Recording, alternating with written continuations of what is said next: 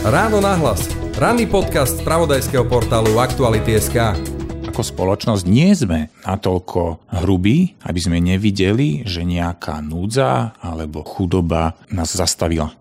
Hej, že to nás nemôže zastaviť. Slovensko čeli chudobe. Vážnosť dala téma aj prezidentka vo svojej najnovšej správe o stave krajiny.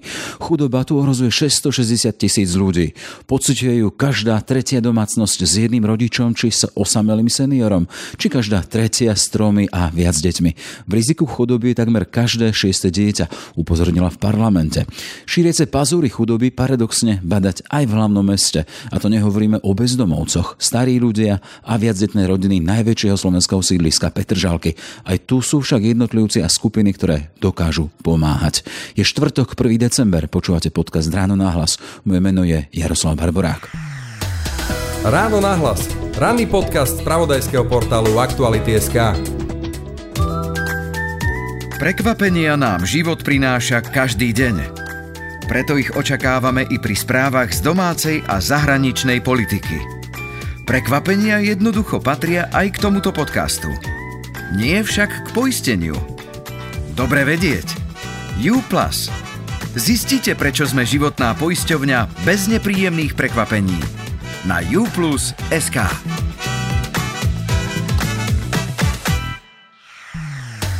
Počúvate podcast Ráno na hlas. Chudoba, ktorá sa neštíti ani najbohatších regiónov Slovenska a ako na ňu. Téma pre Jana Koštu zo Slovenskej katolíckej charity. Vítejte ráno na hlas. Ďakujem veľmi pekne za pozvanie. Na úvod teda musím poslucháčom opísať miesto, v ktorom sa nachádzame. Nie sme v teple štúdia, či v nejak dokonale akustickom upravenom podcastovom štúdiu, ale sme v podstate v jednej zo spoločenských miestností jednej z Petržalských farností, to je farnosť Svetého kríža, toto najstaršie v rámci Petržalky, ktorá je aktuálne premenená na akýsi sklad. Keď sa pozriem tuto na okolo, vidím potraviny, cestoviny, piškoty, balíky piškotov, olej, vidím tam rýžu, či rôzne toaletné potreby. No, je tu všetkého veľa, však bude to vidno aj na fotografiách. Prečo to je takýmto spôsobom? Prečo to je takto? Sme na fare. Lebo fara vytvára nejakú komunitu a kde sú komunita, tam sú vzťahy a kde sú vzťahy, tam si ľudia chcú pomáhať. Tak mali sme nápad, prišli za mnou, dá sa povedať, že mamičky, že Janek, že my vieme, že ty robíš na charite a my sme počuli, že existuje taká vec ako farské charity.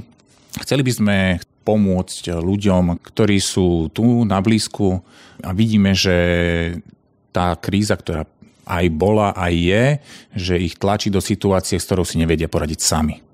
Tak preto sú vlastne, na to sú dobré vzťahy. Vzťahy vždy pomáhajú a ja som to zažíval, keď nám mamina zomrela, alebo keď sestru zrazila motorka, vždy ľudia, ktorí boli v našom okolí, tak uh, s láskou nám pomohli. Hej? A aj no, ocko a mama nebol, nebali sa povedať, že, lebo teda pochádzam zo siedmých detí, že sú tu ľudia, ktorí nám s niečím pomáhajú. A to je dobré, vedieť, že na niečo nie som sám. Tak som tým začal aj ja žiť, prišli teda za mnou tieto mamičky, ja hovorím, že no tak poďme do toho. Opýtali sme sa pána Farára, že je tu taká potreba, lebo už existoval tu taký e, projekt pomoci cez darovanie chlieba, chlieba a pečivo. Chlieba a pečivo darovali. Um, takže poďme do toho. No a ako prvú aktivitu, potom čo nám došiel e, menovací dekret, že áno, potvrdzuje, že Farská charita Petržalka Daliborko vznikla, tak sme sa rozhodli zapojiť do potravinovej zbierky, kde takto symbolicky pred Mikulášom chceme rodinám, na ktoré sme dostali tipy, aj sme ľudí na to vyzvali vo fárských oznamoch, nech nám dajú o nich vedieť. Nejaké sme teda poznali, ale že potrebujeme tú pomoc šíriť, lebo množstvo ľudí je nepoznaných, množstvo ľudí je takých, že nepovedia o tom, že ja som momentálne v nejakej situácii, ktorej potrebujem pomôcť, niekedy tak je to prirodzené, že snažíme sa to zvládnuť sami, ale komunita a taký a mm, láska k bližnému tieto hranice má prekonávať. Len pre vysvetlenie, počuli sme tu pred chvíľkou kroky, nejaké hlasy. Sme naozaj v jednej zo spoločenských miestností živej farnosti. Ľudia sú tu, tu vo vedľajších priestoroch, seniory tam v ďalších miestnostiach sú mladí, ktorí sa stretávajú len pre vysvetlenie našim poslucháčom, aby neboli vyrušení z toho, že nás tu niekto vyrušuje. Začal si s tým, teda, že fara to je komunita, farnosť to je komunita, kde sa ľudia stretávajú a sú aj všímaví je dosť ľudí, alebo všimli ste si v rámci tejto farnosti, dosť ľudí, my sme spomínali na úvod tie počty, ktoré sú v rámci Slovenska a kde štatistický úrad e, aj jednoducho vyselektoval skupiny ľudí, ktoré sú na tom horšie. Potvrdzuje sa to aj tuto z toho pozorovania v tejto farnosti? Teda hovoríme, že sme v najbohatšom regióne Slovenska a aj tu sú ľudia odkázaní na pomoc aké skupiny alebo akí obyvateľ tejto farnosti sú takýmto spôsobom odkazaní aj na vašu pomoc? Tak ako rovnako ako pani prezidentka spomenula, sú to rodiny, kde je iba jeden rodič, potom sú to osamelí seniory a mnohodetné rodiny. To sú také prirodzené skupiny, ktoré sa, ktoré sa vo farnosti vyskytujú a vo farnosti stretávajú. Samozrejme máme tu aj komunitu ľudí bez domova, ktorí sú blízko, lebo blízko je Petržalská stanica železničná. A potom tu máme taký supermarket, pri ktorom sa tiež stretávajú. A máme to šťastie, že e, v našej farnosti už pôsobí komunita Svetovej Egidia, ktorá sa týmto ľuďom venuje. Tak sme si hovorili, že tak rozšírme to. A takto sme identifikovali tieto, tieto typy ľudí. Ako som spomínal, čo sa týka toho e, chleba, tak narazili sme na 50 rodín, dá sa povedať. A teraz sa nahlasilo 20, 21, niečo cez 20 ďalších sme získali kontakt. Mm-hmm oznámy v rámci farnosti, ľudia si vypočujú teda, že je tu taká možnosť. To bol jediný kanál informačný, cez aký bolo možné sa prihlásiť, alebo mali ste aj typy od jednotlivých členov farnosti alebo vaše, vášho spoločenstva, ktorí povedali, že aha, mám suseda, mám susedku, vidím tu takú a takú, ktorú ma vyslovene zaujíma ten obraz. Tak v prvom rade je to o tom, že my ako dobrovoľníci v tomto a máme nejakých ľudí, ktorých si všimneme a to nás motivuje, že tým pomôcť, tak to, takto sme začali a potom to boli už potom naozaj iba spomínané oznamy, že niekomu sa to môže zdať ako starý a nevyužiteľný kanál informačný, ale on funguje, lebo dokáže osloviť ľudí. A každý kanál, ktorý dokáže osloviť ľudí, prečo ho nepoužiť? Hej, že nešli sme na to tým, že mm, cez sociálne siete, lebo pomoc je vec, vec osobná. Lebo charita nie je iba pomoc, ale je to o vzťahu. A keď ten vzťah tam chýba, potom je to príliš sploštené. A my chceme v rámci našej farskej charity t- tieto vzťahy budovať. Že nechceme zostať iba pri tých, ktorých poznáme, ale aj církev je k tomu taká, to je v jej DNA, že je poslaná k tým, ktorí nie sú jej členmi. Je to celé o citlivosti, o tom, že ľudia si všímajú, Nehambia sa napríklad ozvať, alebo nehambia sa prísť si zobrať, lebo zatiaľ vidíme teda, že e, tá pomoc, materiálna, potraviny, toaletné potreby a všetko možné je tu pripravené. Kedy sa k tomu dostanú? Nestretávate sa s, tou, s takouto reakciou, že ľudia sú, sa obšívajú, hambia sa, ozvať sa, možno povedať, že potreboval by som? Je to prirodzené, že človek sa, sa aj hambí, ale ja tak vždy hovorím, že stačí niekedy aj jednoduché oslovenie a tých ľudí, ktorí sú všímaví a vtedy sa lámu ľady a človek tak povie, že mm, no predsa len potrebujem pomôcť. Hej. Aj ja som hovoril známym, že no, sa stiahovali, že potrebujeme, nemáme ešte dozariadenú kuchyňu a tak zrazu a túto farník tiež No a že my zase sme kúpili dom a máme odtiaľ teda uh, uh, rúru a umývačku. Hej, že tá pomoc v tomto nepozná hranice. Hej. A áno, ľudia sa boja. Niekedy to môže byť aj podozrivé, že keď ľudia tak povedia o sebe, že ja som ten, ktorý som núdzny, alebo tak možno, môžeme na to tak hľadieť. Ale povedať si v pravde, že teraz potrebujem pomôcť, to je dobrá vec. Hej, takže to chcem, ja budem vždy k tomu vyzývať, aby ľudia v pravde pozerali na seba a povedali si, že áno, ja potrebujem pomôcť. Hej, bez toho, aby aj moji rodičia, keby si v situácii, kedy teda mám malé leukemiu alebo sestru zrazila motorka, nepovedali, že sme v situácii, kedy potrebujem pomôcť, tak by ju neprijali. Lebo tu sú za nami potraviny. Ja som zažil to, že keď prišla k nám neviem, eh, skupina mamičie, ktorá sa vlastne Vtedy už mamina zomrela a došli ku nám s nákupom, že nám nakúpili potraviny a tak nám hovorili, že čo asi ako by sme sa uh, mali s tým gazdovať, hej, tak neboli sme zase veľká rodina, vie, ako uh, potrebuje gazdovať s potravinami, hej, že to ide, to ide rýchlo a že tiež som videl, že vždy sú ľudia, ktorí prídu. Oni prišli, a dali nám nejaké potraviny, ktoré nám vytvorili čas byť spolu, že aj ocko už tým pádom nemusel ísť do obchodu, niečo sa ušetrilo. Aj toto je taký spôsob, prečo e, sa dá pomôcť aj takto potravinami. Hej, že vytvorí to priestor niekde inde. Je to taký zvláštny obraz e, v rámci Slovenska, ktoré je veľké a je zväčša rurálne, teda máme tie obce a menšie mestečka, ale tu sme v najväčšom sídlisku Slovenska, nejakých 100 tisíc obyvateľov.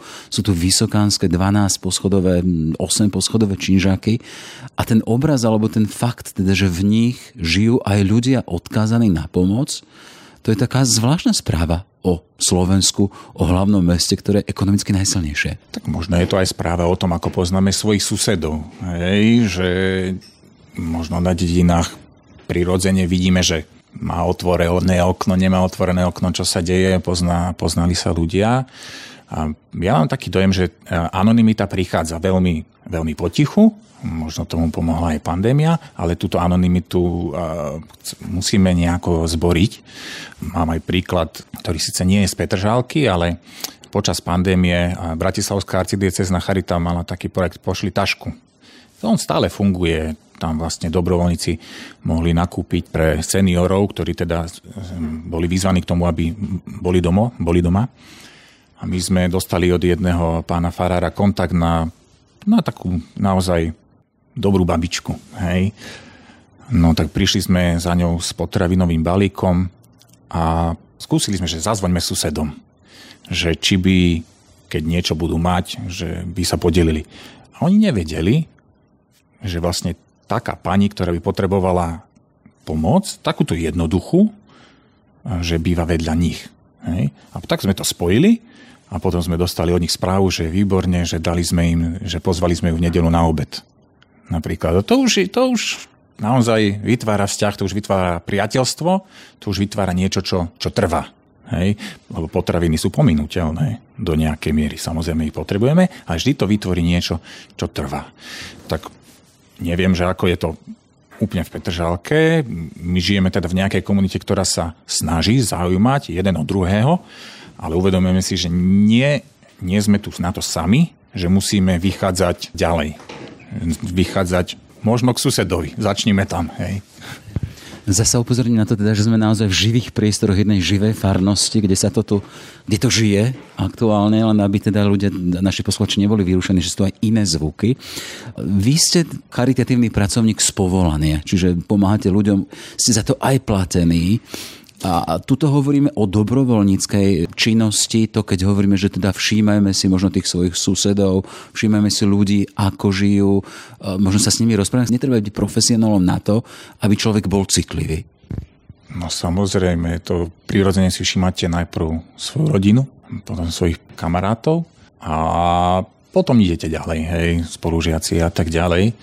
Snažím sa o to aj ja, Hej, aj, aj hovorím, že nebol som to ja, ktorý prišiel s tým nápadom založiť farskú charitu, aj keď niekde možno ako charitný pracovník som to mal v hlave, ale prišli, prišli mamičky, ktoré to, ktoré to videli, že častokrát aj citlivé ženské srdcia v tomto dokážu byť veľmi nápomocné, aj v tých pomáhajúcich profesiách je dosť žien, ale potrebujeme na tom spolupracovať a, a makať. Hej, že má význam, aby pomoc sa stala profesionálnou, aby pomoc bola kvalitná. Lebo vtedy prinesie to ovocie, ktoré má. Že niekedy sú dobrovoľnícke aktivity, ktoré z toho hľadiska, že nepreklopia sa na profesionálnu pomoc, tak vtedy už začnú trošku haprovať. Hej? A charita, momentálne teda farské charity sú dobrovoľnícke. Uvidíme, čo sa deje. Napríklad v Českej republike tam farské charity majú profesionálnych zamestnancov, Uvidíme, čo bude teda u nás. Ale začína to dobrým úmyslom a tou citlivosťou, ktorú si spomínali. Týmto začína. Aktuálne teda sme e, v tej jednej zo spoločenských miestností Fary, tuto v Bratislave, v Petržalke, ktorá je teda premenená na sklad. Sú tu desiatky kýl pomoci, či potravín, či iných vecí, ktoré budú smerovať, ktoré budú smerovať prioritne teda asi k farníkom, ktorí sú v núdzi a potom ľuďom, ktorí sa prihlásia alebo na ktorých upozornia ľudia, ktorí tu žijú. Ale to všetko, tých desiatky kýl, tých neviem, koľko tu, koľko tu je tých prepravy, nebudem počítať, ale ich je veľa to znamená, musí to niekto nazbierať. Vy ste teraz využili e, tú celoslovenskú akciu Charity, kde sa robila zbierka v rámci veľkých e, obchodných reťazcov ale to je jednorazová záležitosť, alebo sa milím? Ako ďalej? Akým spôsobom e, sú cesty na to, aby ľudia zhromaždili, alebo takí dobrovoľníci zhromaždili čosi, čo sa môže potom ďalej posunúť? V niektorých diecezných charitách po Slovensku sa snažili vždy na prvý piatok v mesiaci, alebo sa snažia v kostoloch vo farnostiach vyzvať ľudí, aby si tak vybudovali aj návyk, že to je ten piatok, kedy môžem niečo priniesť a potom sa to či už odnesie do nejakého centrálneho skladu, alebo to pomáha, pomáha ďalej. Je to teda, to sú potraviny, drogeria, taká jednoduchá vec. Určite množstvo, množstvo poslucháčov má charitu asociovanú aj s oblečením, darovaním šatstva ktoré teda je už možno nejakým spôsobom nosené, ale, ale použiteľné. Ale vec, ktorá v západných krajinách naberá na význame, a je pomoc cez poukážky alebo tzv. cash assistance programy. Hej, majú. To je možno aj cesta aj pre farské charity, že keď nejakým spôsobom sa podarí nejaké mm, financie vyzbierať, tak jednoducho tieto financie premeniť na poukážky, ktoré sa darujú konkrétnej rodine hej, konkrétnemu seniorovi. Lebo to pozdvihuje hodnotu toho človeka, že on si môže tým pádom vybrať, čo si za to nakúpi. Hej, a už to bavíte sa o tom potom s ním, že aha, čo ste si kúpili, ako, ako asi hospodárite, je tam potom už priestor naozaj na tú sociálnu prácu a, a poradenstvo. Takže toto by bola aj cesta, ktorou by sa Charita chcela, chcela uberať. Hej, že naozaj dať e, dôležitosť ľuďom, možno menej tým veciam, aj keď e, veci, ktoré sú e, použiteľné, treba stále ich bude sa zbierať, lebo ľudia prirodzene mm, majú túžbu darovať a vždy to treba spraviť tak, aby ten človek niekde v srdci cítil, že áno, aj ja som sa stal súčasťou tej pomoci, je to teda materiálne darovanie alebo dobrovoľníctvo, ale tieto programy majú budúcnosť a veľmi sa na to teším, kedy budeme mať takú dôveru k ľuďom, že si naozaj oni dokážu vybrať správne to, že nebudeme na nich tak pozerať trošku cez prsty, že no, kto vie, čo si za to ten človek kúpi. Samozrejme stane sa, že sú také prípady, ale tak to nerobí chyby. Hej? Ale uvidíme, že čo bude ďalej. Ale toto je taký sen, dá sa povedať. Ale tá vaša skúsenosť je profesionálneho pracovníka Charity, tá, že ľudia sú ochotní hej, pomáhať. A to sa už, teda máte aj ten kontext, alebo ten globálny pohľad v rámci Slovenska, alebo Slovenská katolická Charita nepôsobí len v hlavnom meste, ale má pobočky po celom Slovensku. Ľudia, Slováci sú ochotní pomáhať? No sme ochotní pomáhať všetci.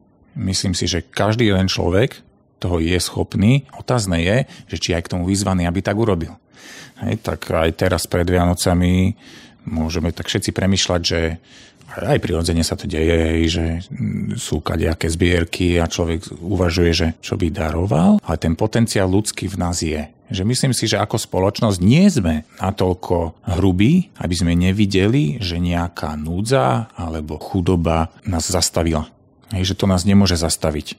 A keď budeme stále pozerať na to s nádejou, že sme si ochotní pomôcť a že dobre zoberieme aj na seba tú zodpovednosť, že mám sa s čím podeliť?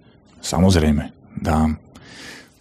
Ja tak rád čítam a som čítal aj C.S. Lewisa, to je môj obľúbený autor, a on tak si kladie takú otázku, že koľko je správne darovať. A hovorí, že viac, než sa nám zvyšuje. Že lebo vtedy dávame niečo aj čo my pocítime, že a, nedal som iba zo zvyšku. Hej. To je to cesta? Podľa mňa áno, že vtedy, keď niekto sa ochotne aj vzdá niečoho, nejakého svojho čiastkového pohodlia, ktorému v skutočnosti až tak nebude vadiť, hej, že sa toho vzdal, tak môže to obetovať za niečo. Zarazinuje tak na, tý, na tom vnútornom fóre až to, čo ma niečo stojí. No samozrejme tak, lebo aj, aj aj význam pôstu alebo nejaké odriekania alebo otužovania, všetko to niečo stojí, nejakú energiu, nejaké nepohodlie. A prečo sa nebať ísť aj v tomto do takého nepohodlia, ktoré nebude ohrozovať rodinu, za ktorú má muž zodpovednosť, alebo žena, za ktorú má zodpovednosť. Hej, že, alebo množstvo ľudí, hej, alebo traduje sa, nevieme hej, štatisticky, že, že darujú častejšie tí, ktorí, ktorí tiež sami pocitili niekedy pomoc, alebo majú nejak, sú v nejakej núdzi. Častokrát sa stretávame s tým, že no ale určite sú rodiny, ktoré to potrebujú viac ako ja, ale tu nejde, nejde o porovnanie. Tu ide o to, že ale ty ju potrebuješ tiež a my si teba chceme všimnúť. Znova opakujem, sme na pôde jeden z Petržalských farností, jeden z, teda táto je najstaršia.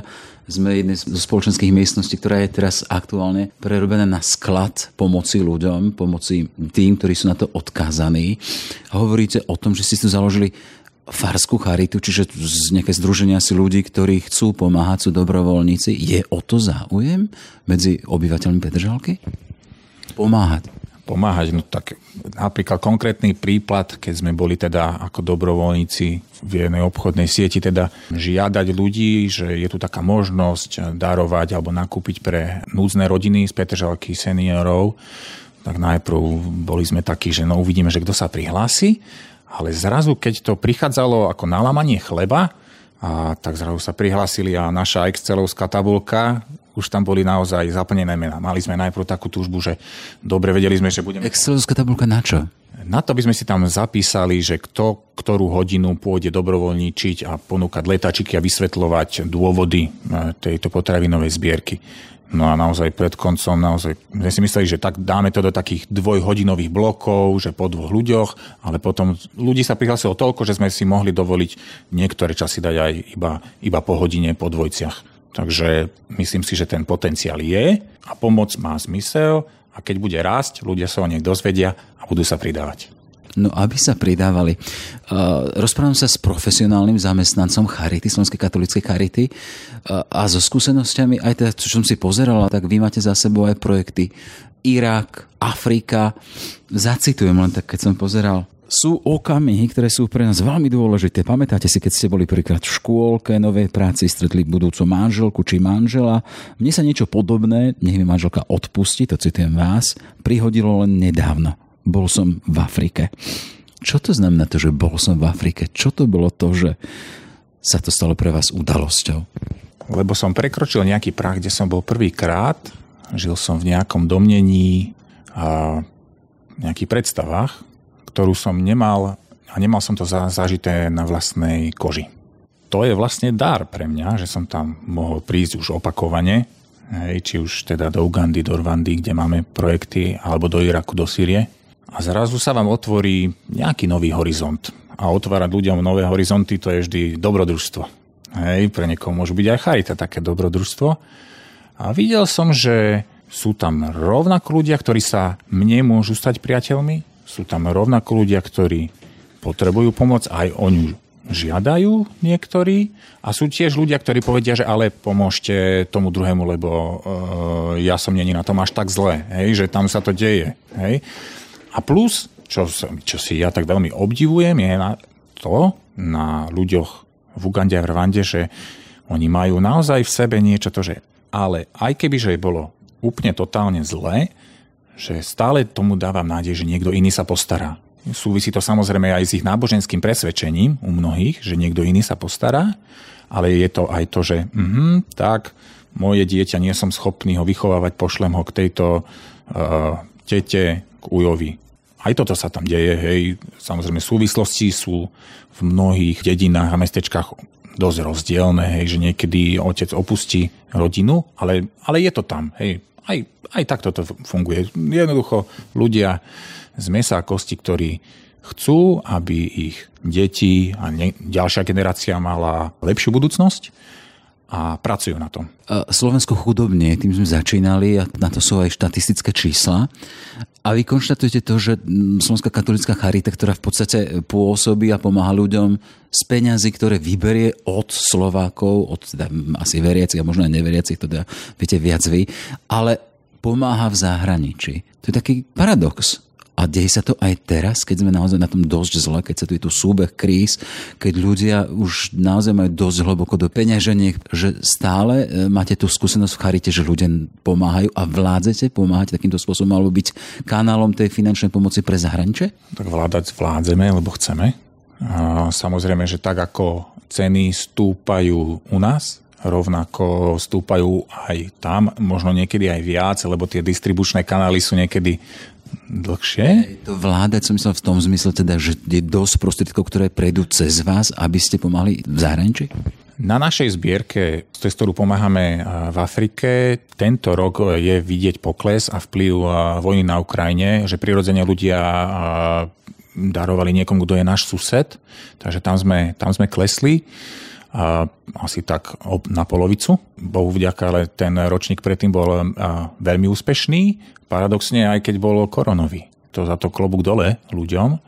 Uvidíme, čo bude ďalej. Hej, že tá stabilita financovania niekedy je otázna, ale ideme, hej, že stále sa to dá. Čo financuje Slovenská katolická charita v Afrike napríklad? Rwanda, Uganda, čo konkrétne?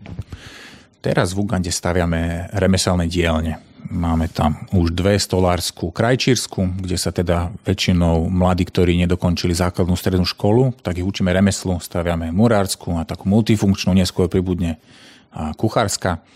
Začalo to ale naša prítomnosť v Ugande tým, že tam máme centrum pre 55 HIV pozitívnych detí, ktoré tam žijú ako na internáte, chodia do susednej školy. A potom tam máme v škôlku, a 600 detí v rámci nášho centra Gift of Love v programe a v projekte Adopcia na diálku, čo je tiež charitný projekt, kde sa podporuje vzdelávanie konkrétneho dieťaťa konkrétnym darcom. V Rwande máme kultúrne centrum alebo takú škôlku pre 120 detí a podporujeme aj v, to je v Kibeho. To je ináč jedi, také špeciálne miesto, že jediné uznané Vatikánu, kde sa zjavila Pana Mária, tak máme to takú možnosť aj... Na africkom kontinente, tak. Na africkom kontinente, tak, aby sa hej, správne. A máme tam potom ďalší projekt a spolupráci s Caritas Čiangugu, je miestna diocezna charita, to je podpora zdravotne znevýhodnených detí.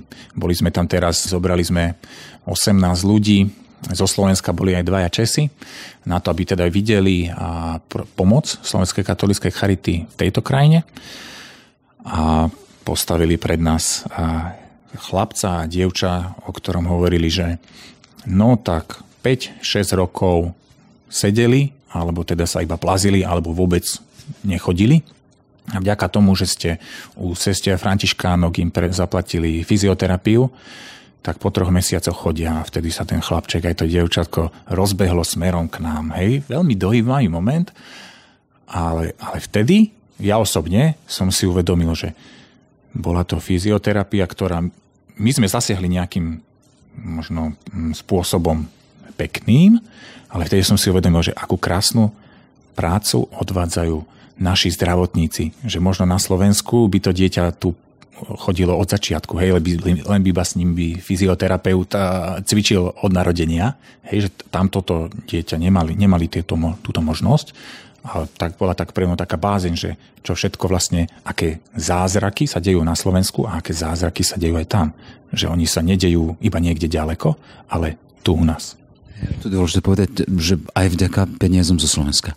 Samozrejme, to, je, to sú častokrát peniažky, ktoré, ktoré sa premenia na pomoc aj tak úplne prakticky, ale už premeniajú aj tých ľudí, ktorí, ktorí ich darujú.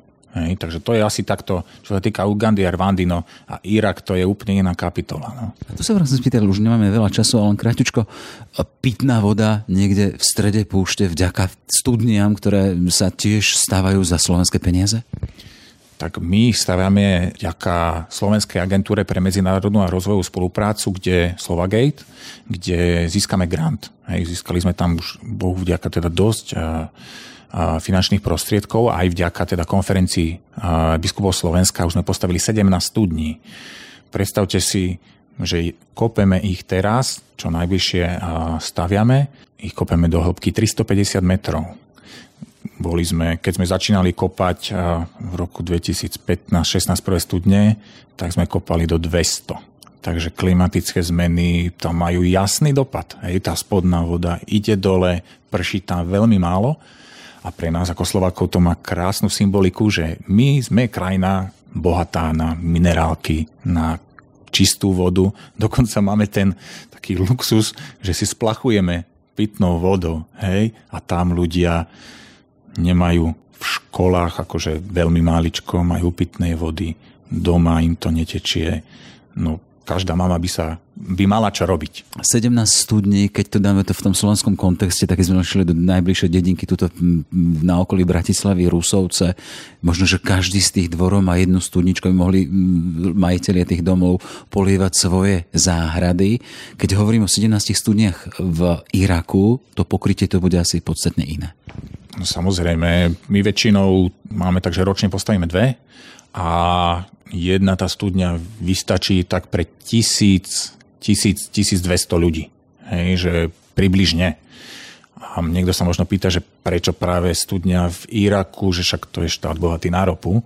No áno, je bohatý na ropu, ale existuje tam aj korupcia, vďaka ktorej tie finančné zdroje nejakým spôsobom nevedia dobre spravovať a ešte tým, že tam stále je prítomné násilie islamského štátu, tak my sa zameriavame v tej pomoci najmä na ľudí, ktorí boli nútení opustiť svoj domov z tohto dôvodu, že ich domov zničil islamský štát. Napríklad v obci Bagera žilo 700 ľudí a prišlo tam 460 vnútorných vysídlencov. Hej, že skoro dvojnásobok ľudí zrazu.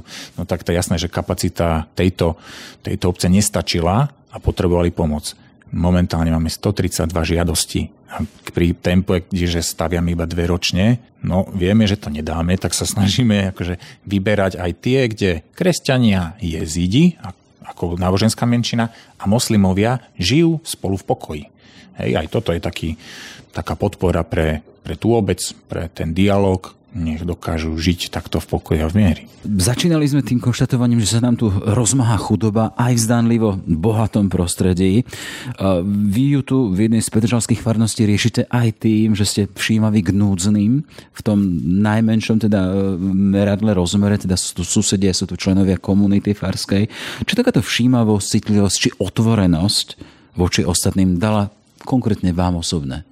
vám ako profesionálovi, charitatívnom pracovníkovi, ale aj človekovi, ktorý zapaluje druhých pre túto robotu? No, že stále sa mám čo učiť, stále si mám koho všímať a naozaj to vedomie, že na tomto svete nie som sám a že vždy budú veci, ktoré mám, mať vykonať, mám vykonať ja, ale nechávam priestor aj pre druhých, aby vykonali to, čo je v ich plánoch a čo majú vykonať oni toto to dáva mňa také, aj takú, takú nádej a potvrdenie, že, že dobrí ľudia sú nevymizli, iba potrebujú niekedy postrčiť. Myslím si, že takých ľudí, ako som ja, je, je mnoho. Tí, ktorí vo svojej komunite dokážu postrčiť druhého k niečomu, čo mu bude dávať zmysel, možno o čom nevedel, tak robme to. Robme to. Dobre, toľko teda Jan Košta zo Slovenskej katolíckej charity, ktorý ale e, myšlienku pomáhania druhým a pomáhania núdznym rozšíruje potom aj ďalej, čo dôkazujeme je vznik takej tej malej farskej charity z jednej z petržalských farností. Všetko dobré, nech sa darí. Ďakujem aj vám. Všetko dobré. Všetky podcasty z pravodajského portálu Aktuality.sk nájdete na Spotify a v ďalších podcastových aplikáciách.